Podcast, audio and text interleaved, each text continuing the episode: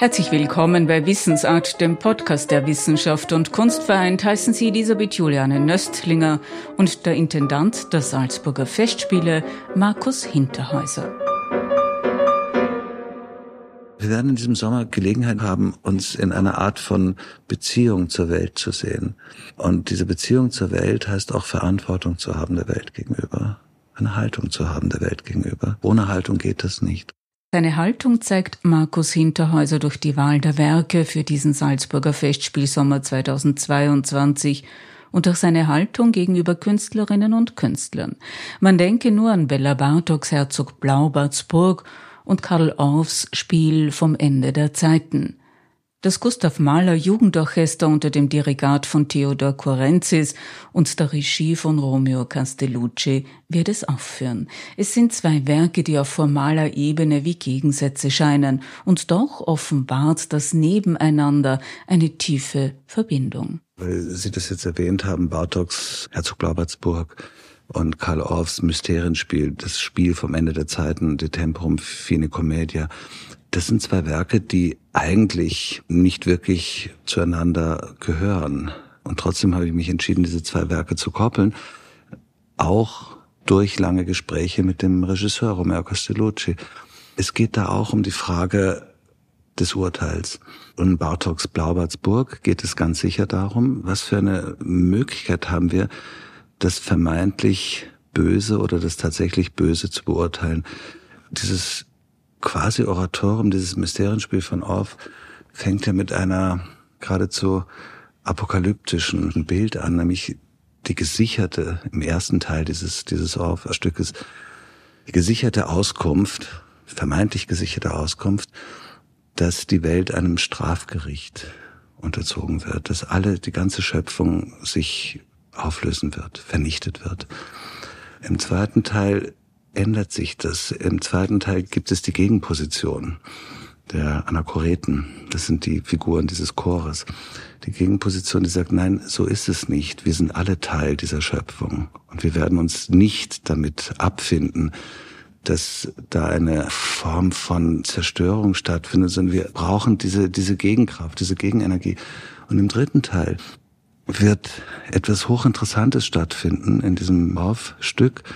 Es wird das Böse in Form Luzifers in seine, soll ich sagen, in seine ursprüngliche Funktion zurückgedacht. Luzifer als der Träger des Lichts.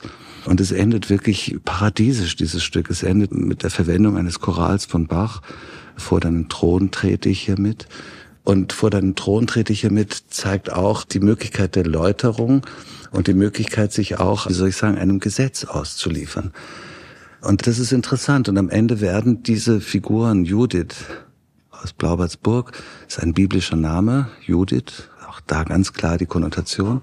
Und Blaubart werden wieder in dieses Stück zurückgeführt von Karl Orff, in dieses Spiel vom Ende der Zeiten. Und ich wünsche mir das, ich hoffe sehr darauf, dass sich dieser Kreis dann irgendwie doch schließt und einer gewissen Logik, einer gewissen Konsequenz folgt. So haben wir das zumindest mit Romeo Castellucci besprochen und bedacht. Der Chor wird sich aus dem Musiker Eterner Chor, dem Bachchor Salzburg sowie dem Salzburger Festspiele und Theater Kinderchor zusammensetzen, spricht Markus Hinterhäuser sechs Wochen vor der Eröffnung der Salzburger Festspiele 2022, getrieben und belastet vom Alltagsgeschäft eines Intendanten in der Salzburg-Kulisse von Inszenierungen von den Künstlern von Romeo Castellucci, beginnen seine Augen zu leuchten.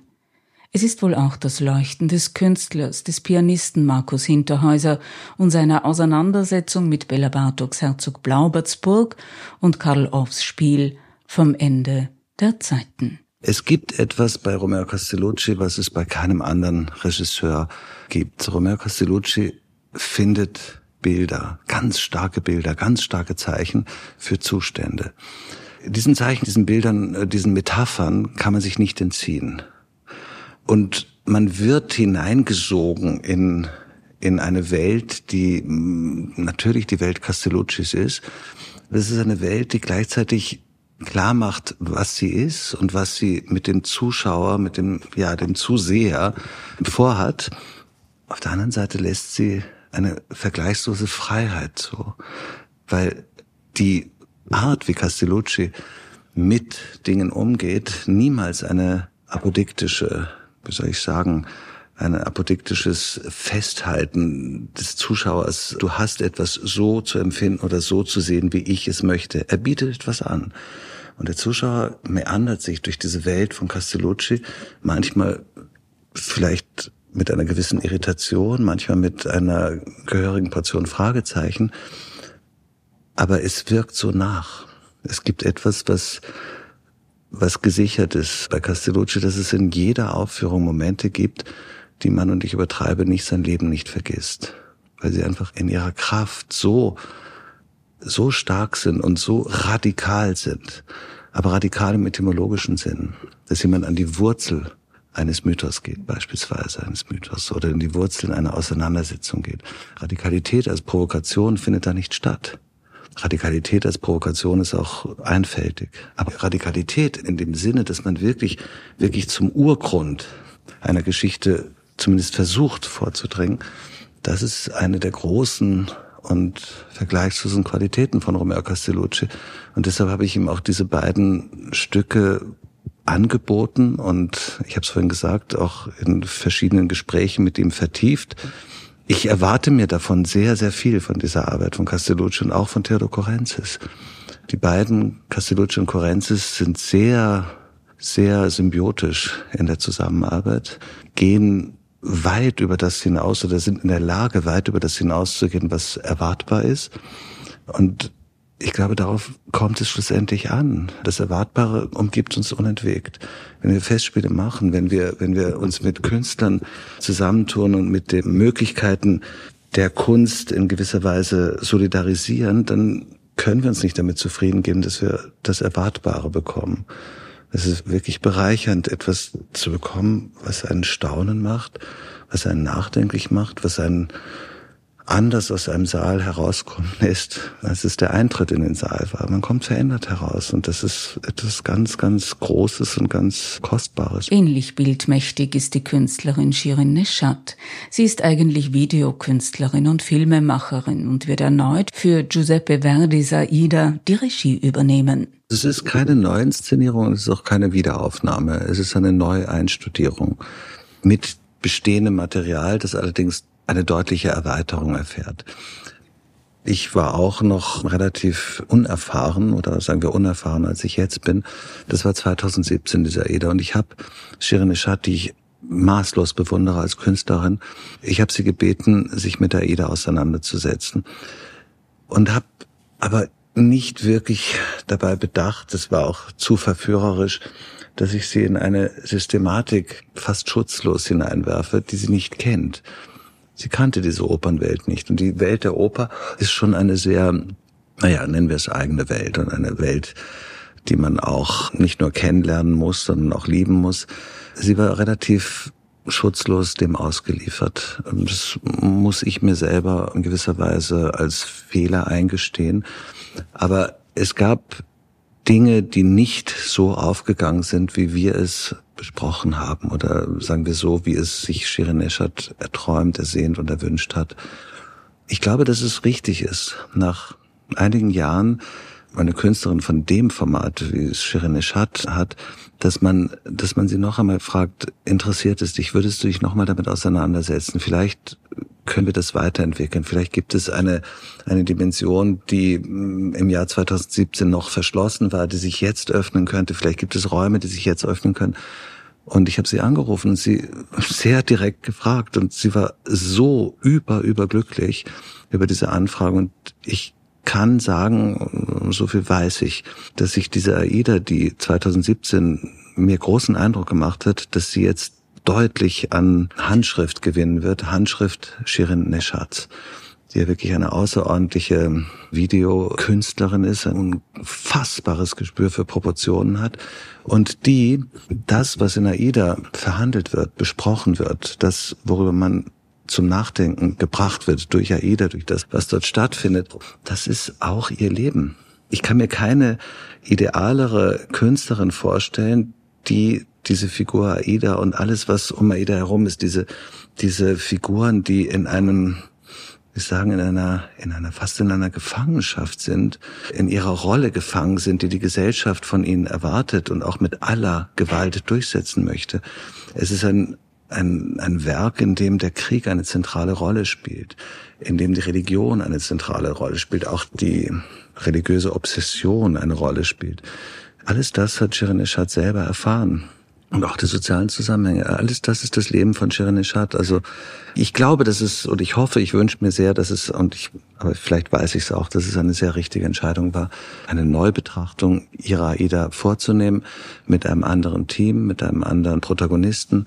Und ich glaube auch, dass es oder ich möchte glauben, dass eine Neubetrachtung in keinem Fall schwächer wird als das, was wir schon erlebt haben. Das war schon stark, aber das, was jetzt kommen wird, wird deutlich stärker. Shirin Neshat, hineingeboren in eine westlich orientierte Familie während der Zeit des Schahs Mohammed Reza Bachlevi, ging noch bevor Ayatollah Khomeini durch die iranische Revolution 1979 an die Macht kam, nach Berkeley, Kalifornien. Dort absolvierte sie das College, studierte bildende und darstellende Kunst. Ihre Heimat konnte die in einem katholischen Internat sozialisierte lange nicht betreten. Zu ihrer Familie hatte sie kaum Kontakt. Sie lebte im Exil.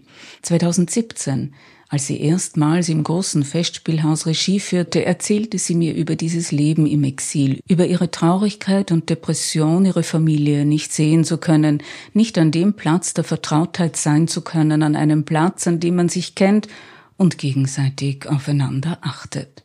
Eines Tages jedoch entschloss sie sich, ihr Schicksal anzunehmen, Frieden mit ihrem Schicksal zu schließen, nicht mehr zu hassen, ihr eigenes Leben zu leben. My experience as a woman who had to live in exile, it's been a process. At the beginning, I really was depressed. I missed my family and the unconditional love, my childhood memories, everything about homeland that you know, to be in a place that everyone looks like you and speaks the same language.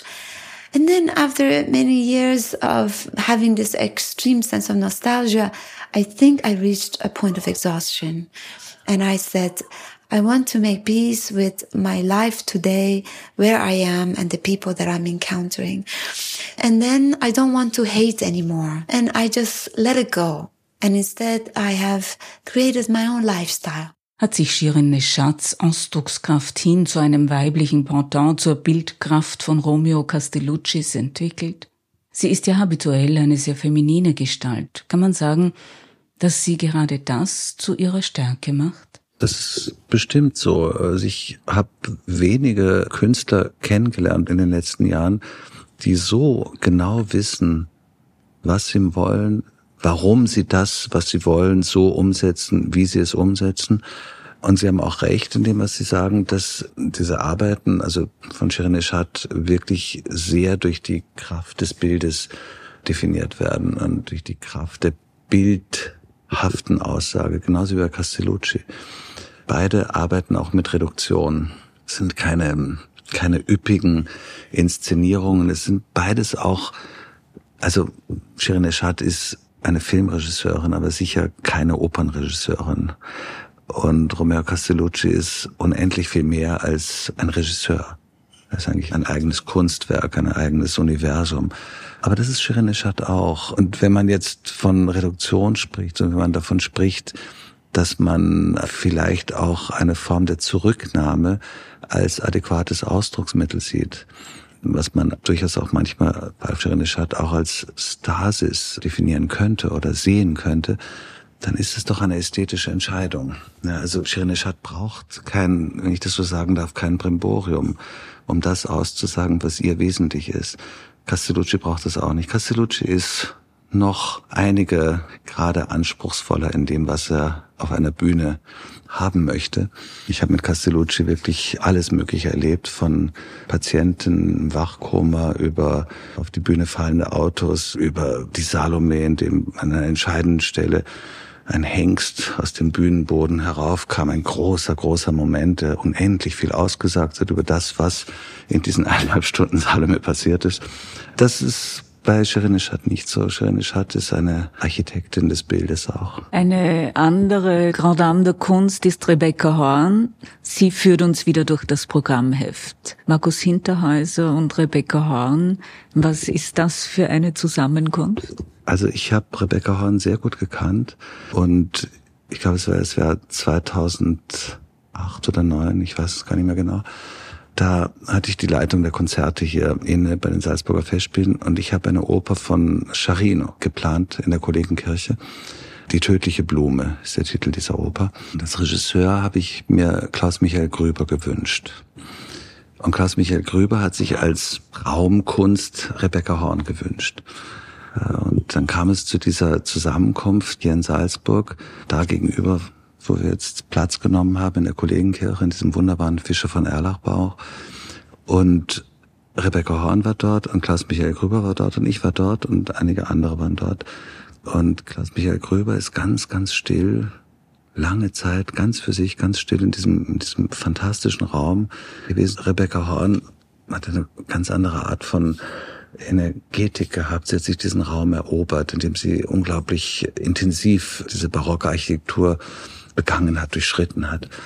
Ich habe sie dann sehr, sehr gut kennengelernt, war oft bei ihr in Berlin, bei ihr zu Hause. Wir haben, wir haben viel miteinander geredet, sehr viel Zeit miteinander verbracht. Und dann ist Klaus Michael Grüber, bevor die Proben begonnen haben, verstorben. Er war sehr krank, er ist verstorben und dann standen wir vor der Frage, wer kann es jetzt machen? Und wir haben uns entschieden, Rebecca Horn zu bitten, es zu machen. Ein bisschen eine Entscheidung wie bei Shirin Eshat, weil Rebecca Horn ist auch vieles, aber keine Opernregisseurin, sie hat auch Filme gemacht. Also es ist nicht ganz, nicht ganz entfernt davon. Und die Erfahrung war sehr schön mit Rebecca Horn. Es war ein wunderbarer Moment in diesen Festspielen, mit wenigen, ganz wenigen Zeichen diesen fantastischen Raum von Fischer von Erlach zu verändern und sich zu eigen zu machen, ohne dass man die Identität und die Größe und auch die Klasse dieser Architektur in irgendeiner Weise beschädigt. Und das war eindrucksvoll. Und auch was Rebecca Horn inszenatorisch gemacht hat, das war reduziert auf das absolut Notwendigste, aber deshalb umso eindringlicher in der Wirkung und im Faszinosum, das sie da uns geschenkt hat. Ein bisschen so wie Shirin Nishat, ja. Wir wandern im Salzburger Festspielsommer 2022 auf den epischen Spuren Dantes und seinen schöpferischen Erben. Sieben Jahrhunderte reichen die Spuren der göttlichen Komödie zurück. La Divina Commedia. Die besteht aus drei Teilen. Das ist die Hölle, Inferno, das ist das Fegefeuer, das Purgatorio und es ist das Paradies. Es ist ein Gedichtepos, das wirklich das ganze Universum einschließt. Es sind also die Verzweiflungsenergien in der Hölle, es sind die Hoffnungsenergien im Fegefeuer und es sind die Energien der Glückseligkeit. Und all diese drei Aggregatzustände werden wir in dem kommenden Sommer durch das, was wir in der Oper geplant haben, auch im Schauspiel, auch im Konzert, reflektieren. Lasst, die hier eintretet, alle Hoffnung fahren, steht über dem Eingangstor zu Dantes Hölle. Was für eine triste Einladung zu den Festspielen im Sommer. Denkt man an die derzeitigen wirtschaftlichen und politischen Gegebenheiten in Europa, ist das hoffentlich keine Prophetie. Was macht Ihnen Hoffnung? Was mir Hoffnung macht, es besteht nicht wahnsinnig viel Anlass zur Hoffnung, ganz ehrlich. Und trotzdem, wir sind aufgerufen, uns irgendeiner Weise dann doch auch dieser Weltsituation gegenüber zu verhalten. Die Kunst und die großen Werke in der Kunst bieten uns Möglichkeiten des Nachdenkens, des Reflektierens. Das sind wirklich die zentralen Fragen, die dort bedacht werden. Die zentralen Fragen, warum sind wir, woher kommen wir, wohin gehen wir möglicherweise. Und für mich als künstlerischen Leiter der Festspiele ist es wirklich faszinierend und auch animierend, Werke immer wieder zu untersuchen und immer wieder unter ein imaginäres Mikroskop zu legen und sie aus dem einzigen Blickwinkel, den wir haben, das ist nämlich unser Leben, unsere Gegenwart, diesen Blick auf diese großen Menschheitswerke zu richten. eines der ganz großen Menschheitswerke ist tatsächlich die göttliche Komödie von Dante. Wo verorten Sie in diesem Gefüge Giacomo Puccinis Il Trittico mit den Wiener Philharmonikern und dem Dirigat von Franz Welser Möst? Puccini wird sehr zu Unrecht immer als eine Art von notwendigen Übel gesehen, Second-Rate-Komponist, was er definitiv nicht ist. Und das Trittico schon gar nicht. Das Trittico ist ein absolutes Meisterwerk. Und nicht uninteressant ist, dass das Trittico 1914 geschrieben wurde. also inmitten eines Weltkrieges und 1918, übrigens genauso wie Bartoks Blaubart, seine Premiere in New York gehabt hat, 1918 also am Ende des Ersten Weltkrieges, also in der Zeit, in der die Welt vollkommen aus den Fugen war. Dieses Trittico orientiert sich sehr, sehr stark an der göttlichen Komödie von Dante. Ich bin mit diesem Stück im Rahmen dieser kommenden Festspiele sehr, sehr einverstanden. Vielleicht auch, um klarzumachen, was für ein großer Komponist Puccini auch ist. Und ich brauche eine sehr ernsthafte Auseinandersetzung damit. Also dieses Klischee, mit dem die Musik Puccinis zu kämpfen hat und Puccini selber auch zu kämpfen hat, dem möchte ich etwas entgegensetzen. Und diese Auseinandersetzung, die stattfinden wird mit Tritico, mit Asme Gregorian, mit äh, Christoph Loy als Regisseur, mit Franz Welser Möst als Dirigent, von der erwarte ich mir, dass da auch, klingt das jetzt etwas, etwas sehr einfach, aber ich sage es trotzdem, die Modernität von Puccini klar wird. Das ist nicht irgendetwas, was man so subsumiert unter italienischer Oper. Wenn es nicht Verdi ist, der wirklich natürlich der Großmeister ist, dann ist es halt Puccini. Nein, so ist es nicht. Puccinis Tritico hat unendlich viel zu bieten, unendlich viel zu erzählen. Auch uns, auch heute, auch jetzt. Es geht wirklich um eine tiefe, aufrichtige und wissende Auseinandersetzung mit diesem Komponisten. Und ich habe Franz Welser Möst darum gebeten, es zu machen. Er hat sich ein wenig Bedenkzeit gelassen, aber hat dann auch gesagt, das ist wirklich ein solches Meisterwerk, das müssen wir hier machen. Und mit Asma Grigorian, die alle drei Rollen singen wird, habe ich ein großes Glück und ein großes Privileg. Asmi Gregorian, ein Shootingstar der Salzburger Festspiele, meinte in einem Interview keine Angst vor Niederlagen zu haben. Nehmen Sie ihr das ab? Mein Gott, so ganz glaube ich es ja nicht, weil man hat immer Angst zu versagen, immer. Aber auf der anderen Seite, die Klasse von Asme Gregorian, die könnte auch keine Angst haben vor dem Versagen. Da ist einfach so viel da, so viel an Qualität und so viel an außerordentlichem Talent und außerordentlichster Begabung. Ja, auf die freue ich mich wirklich. Sicherlich auch auf die Hommage an Wolfgang Riem. Also ich selber habe Wolfgang Riem am Klavier so gut wie nie gespielt. Also das habe ich nicht gemacht. Ich könnte jetzt auch keinen Grund nennen, warum ich es nicht gemacht habe. Aber Wolfgang Riem ist natürlich eine der großen prägenden Erscheinungen der Musik des 20. und des 21. Jahrhunderts. Und ich habe auch, das war glaube ich 2009, ja, 2009 habe ich einen großen Kontinent Riem veranstaltet. So hieß das damals. Und das war wirklich eine ziemlich intensive und sehr großzügig geplante Auseinandersetzung mit dem Werk von Wolfgang Riem hier im Rahmen der Salzburger Festspiele. Das ist jemand, der so, so wichtig und so wesentlich ist in der Entwicklung der Musik, in dem, was Musik auch heute sagen kann und sagen muss. Das ist ein selten intelligenter Mensch, ein selten gebildeter Mensch. Das ist einfach das größte Vergnügen, sich mit Wolfgang Riem zu treffen und Zeit mit ihm zu verbringen. Und der ist 70 geworden und ich kann jetzt nicht nochmal so eine Art äh, Kontinent Riem veranstalten. Ich wollte einfach eine, eine Hommage an ihn äh, veranstalten. Es ist wie eine Verneigung vor Wolfgang Riem. Markus Hinterhäuser wird auch heuer nicht Riem spielen, aber wieder den Bariton Matthias Görne am Klavier begleiten. Lieder von Robert Schumann, Hans Eisler und Franz Schubert werden am 4. August in der Stiftung Mozarteum zu hören sein. Den Auftakt der Salzburger Festspiele macht die Ouvertüre Spirituell, dieses Jahr unter dem Titel Sacrificium. Opfer. Ein Begriff mit vielen Eigenschaften. Sich aufopfern steht dahinter, Opfer bringen, aber auch Opfer werden. Unsagbar schmerzliche oder überwundene, erhabene und freudige Opfer ziehen sich durch ein Programm voller Anspielungen und Facetten. Ein Programm, das von der Renaissance bis zur Gegenwart reicht. Angesichts des Krieges in Europa, in der Ukraine, erfährt der erste Abend mit Babi Yar von Dimitri Schostakowitsch geradezu eine bestürzende Aktualität. Wir haben uns mit dem Thema des Opfers, des Sakrifitiums gestellt, weil ich das nicht uninteressant fand, das aus zwei Blickwinkeln zu beleuchten. Das eine ist das Opfer, das man bringt, und das andere ist, dass man zum Opfer wird. Das Opfer bringen ist natürlich ein Topos, der in der Bibel viel Platz hat und entscheidenden Platz hat. Und zum Opfer zu werden ist eine Geschichte, der wir tagtäglich, minütlich begegnen. Und ich fand diese, diese Spannung zwischen diesen beiden Möglichkeiten, die Begrifflichkeit Opfer zu sehen und darüber nachzudenken, das fand ich interessant. Und das erste Konzert ist diese berühmte Symphonie von Schostakowitsch, Babi Yar, eines der großen Massaker der Wehrmacht in der heutigen Ukraine. Der Genozid in Armenien gibt es Möglichkeiten nachzudenken durch die Musik, durch äh, Mansurian. Es gibt unendlich viele Wege, durch die man sich dahin durchmeandern kann und sich mit der Frage auseinandersetzen kann, was, was macht Menschen zum Opfer? Wer macht Menschen zum Opfer? Wer hat das Recht, jemanden zu einem Opfer zu machen? Was heißt es, ein Opfer zu bringen? Also es sind so, so unendlich vielschichtige Möglichkeiten, ein wirkliches Bild zu finden über einen biblischen Begriff, der heute vielleicht dringlicher denn je einer Art Betrachtung bedarf. Theodor Korenzis dirigiert, wie gesagt, das Gustav Mahler Jugendorchester an diesem Abend. Den Abend zum Auftakt der Ouvertüre Spirituell. Es ist der 19. Juli 2022. Der Musikpublizist Walter Weidringer findet es als bezeichnend, dass Theodor Kurenzis der Symphonie das Kaddisch voranstellt. Kaddisch, das Totengebet des jüdischen Ritus. Gott, nicht der Verlust der Toten steht in diesem Gebet im Vordergrund.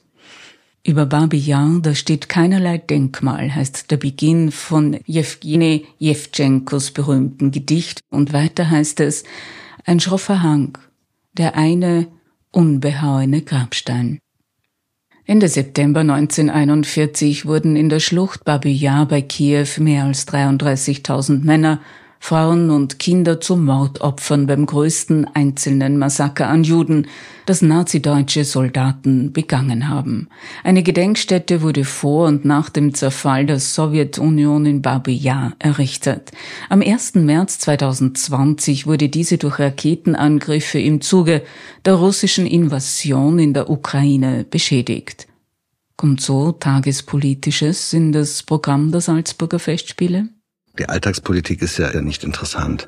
Mit der Alltagspolitik haben wir zu leben und daran haben wir auch um, zu leiden. Das ist nicht wirklich wichtig. Das Bewusstsein für das, was der Mensch ist, was die Welt ist, in der wir auch verurteilt sind zu leben und zu bestehen. Die Klarheit des Gedankens, wie wir uns hier in dieser Welt bewegen können, manchmal auch zu bewegen haben, das ist interessant.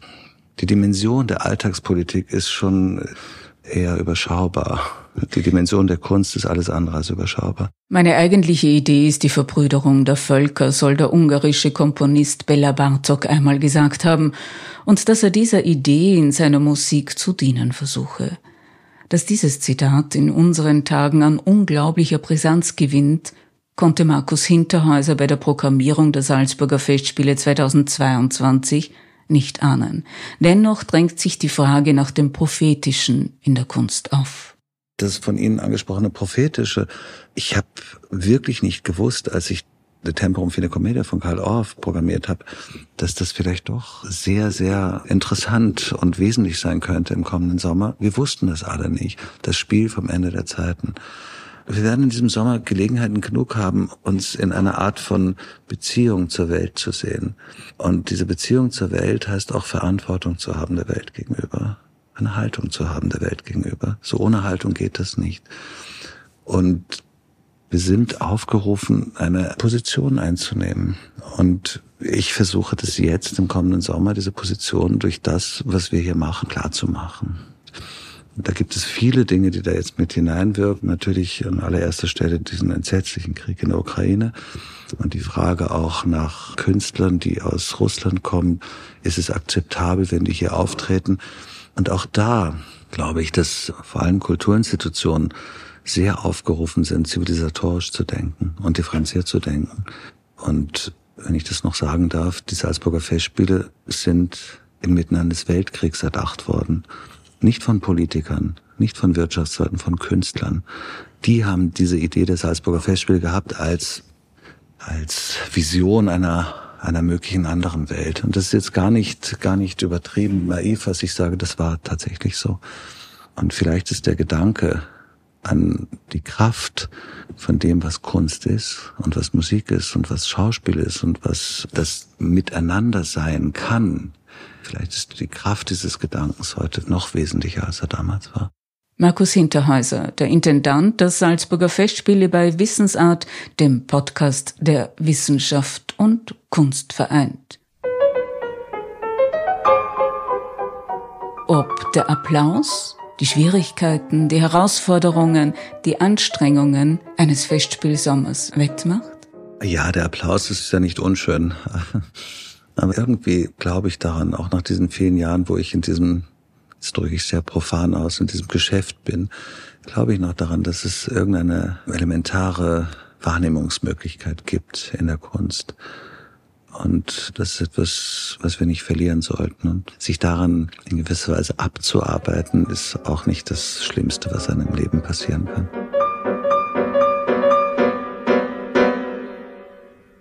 Auf bald, sagt Elisabeth Juliane Nöstlinger.